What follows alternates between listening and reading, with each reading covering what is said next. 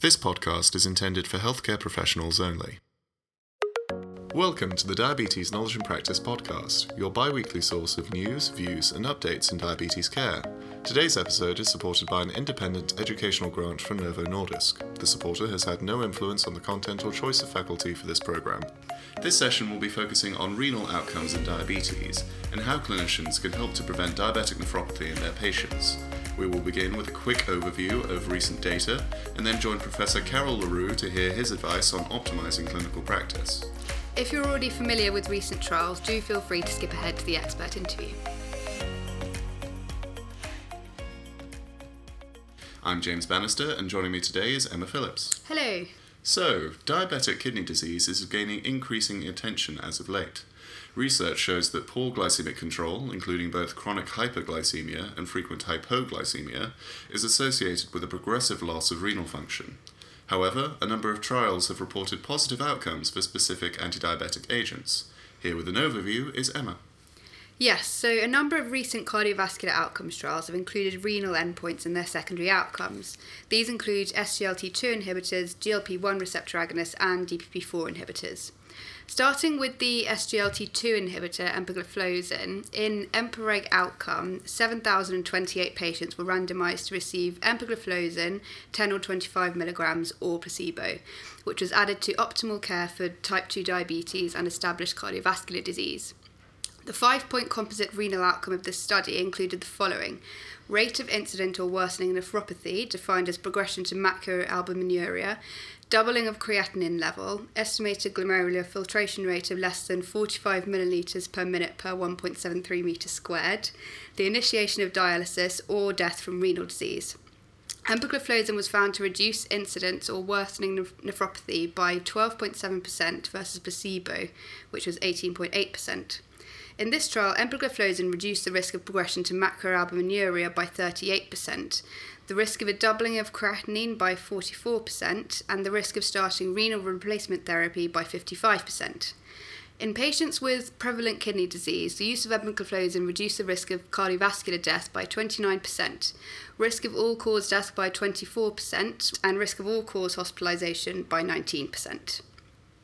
Dapagliflozin saw similar effects in DECLARE TIMI 58. In this cardiovascular trial, a secondary composite renal endpoint evaluated a sustained decline of at least 40% in EGFR to less than 60 millilitres per minute per 1.73 metres squared, or development of end stage renal disease, which is defined as dialysis for at least 90 days, kidney transplantation, or confirmed EGFR of below 15 millilitres per 1.73 metres squared. This trial observed a 46% reduction in sustained EGFR decline and a 59% reduction in developing end stage renal disease. Finally, canagliflozin also recently explored renal specific outcomes in the Credence trial. This was a double blind randomized trial of patients with established albuminuric chronic kidney disease to receive either canagliflozin or placebo. Primary outcome was a three point composite endpoint composed of doubling of serum creatinine, death from renal or cardiovascular causes, or development of end stage renal disease, defined as the need for dialysis or transplantation, or a sustained EGFR below 15. The trial concluded that the relative risk of this composite outcome was 30% lower with canagliflozin compared to placebo. Moving now to GLP 1 receptor agonists, three recent cardiovascular trials included renal endpoints in their secondary outcomes. In the LEADER trial, 9,340 type 2 diabetic patients with cardiovascular disease or high cardiovascular risk were randomly assigned liraglutide or placebo. A pre specified analysis of the trial's secondary outcomes observed a 22% reduction in the rate of new or worsening nephropathy after 3.8 years. SUSTAIN 6 also looked at the rate of new or worsening nephropathy as a secondary outcome. In this trial, new or worsening nephropathy occurred in 3.8% of patients receiving semaglutide and 6.1% of those in the placebo group. Finally, the REWIND trial of dulaglutide included a wider microvascular composite as a secondary outcome. This included renal components, such as first occurrence of macroalbuminuria, a sustained decline in EGFR of 30% or more from baseline, or the requirement for chronic renal replacement therapy. An exploratory post hoc analysis of the trial found that the renal composite outcome occurred in 17.1% of patients in the dulaglutide group and 19.6% of patients in the placebo group. Overall, these trials indicate that GLP 1 receptor agonists may have a nephroprotective effect. However, experts call for renal specific long term trials of GLP 1 receptor agonists to confirm if such an effect exists. Finally, a range of trials explored the effects of DPP4 inhibitors on renal outcomes. However, none demonstrated a significant impact on the reduction of disease progression. No significant effect on renal outcomes was observed in the TECOS, SAVOR-TIMI, or examined cardiovascular trials. For CARMELINA, which investigated the cardiovascular and renal safety of linagliptin, no significant effect on kidney outcomes was observed across both EGFR function and age subgroups.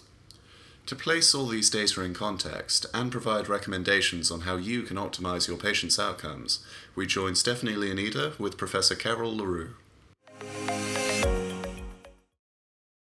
Thank you for joining us, Professor le Roux. Looking across the continuum of diabetes care, how often does renal disease co occur with other complications and comorbidities? Are we able to identify patients at a high risk of developing diabetic kidney disease?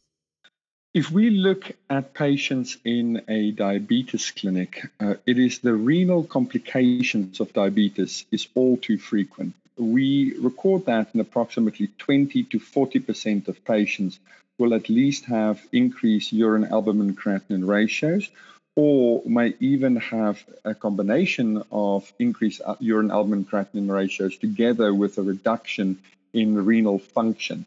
Now, the concern is that when these co-occur um, with type 2 diabetes, it really drives the mortality of patients with type 2 diabetes. So it's very important that we are able to identify it early and treat it effectively. Our problem is that we don't have good predictors of which patients, when they diagnose with type 2 diabetes, will develop the complications. Um, and we now know that type 2 diabetes is not one disease, that really there's, it's multiple diseases. At least there's five different subtypes, as has recently been described by Groop et al. from Lund. Um, and what we now see is it's the group with severe insulin resistance diabetes that are more likely to develop the complications such as diabetic kidney disease. So we're just not good enough to diagnose them early, but when we do diagnose them with the complication, we really need to act quickly and effectively. And we now have those tools, those medications and treatments available to us. Now, on to my second question. We've recently seen a number of different cardiovascular trials report positive results for renal endpoints, both for GLP 1 receptor agonists and SGLT2 inhibitors. Are there any conclusions we can draw from these data, or are they only useful as signposts for future trials?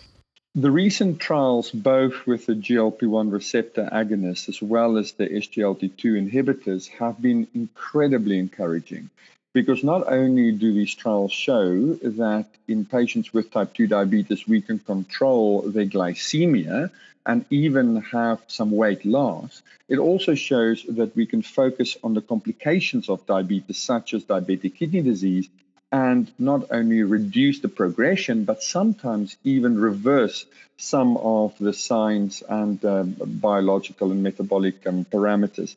So it's been incredibly encouraging, and it's really changing the way we are thinking about type 2 diabetes. And therefore, both the American Diabetes Association and the European Association for Study of Diabetes have highlighted that if patients have either cardiovascular disease or chronic renal uh, disease, chronic kidney disease, and that the medications such as the SGLT2s and the GLP-1 agonists should be considered as second line after metformin. And that's changing our clinical guidance and our clinical treatment options. So these clinical trials have really impacted on clinical care.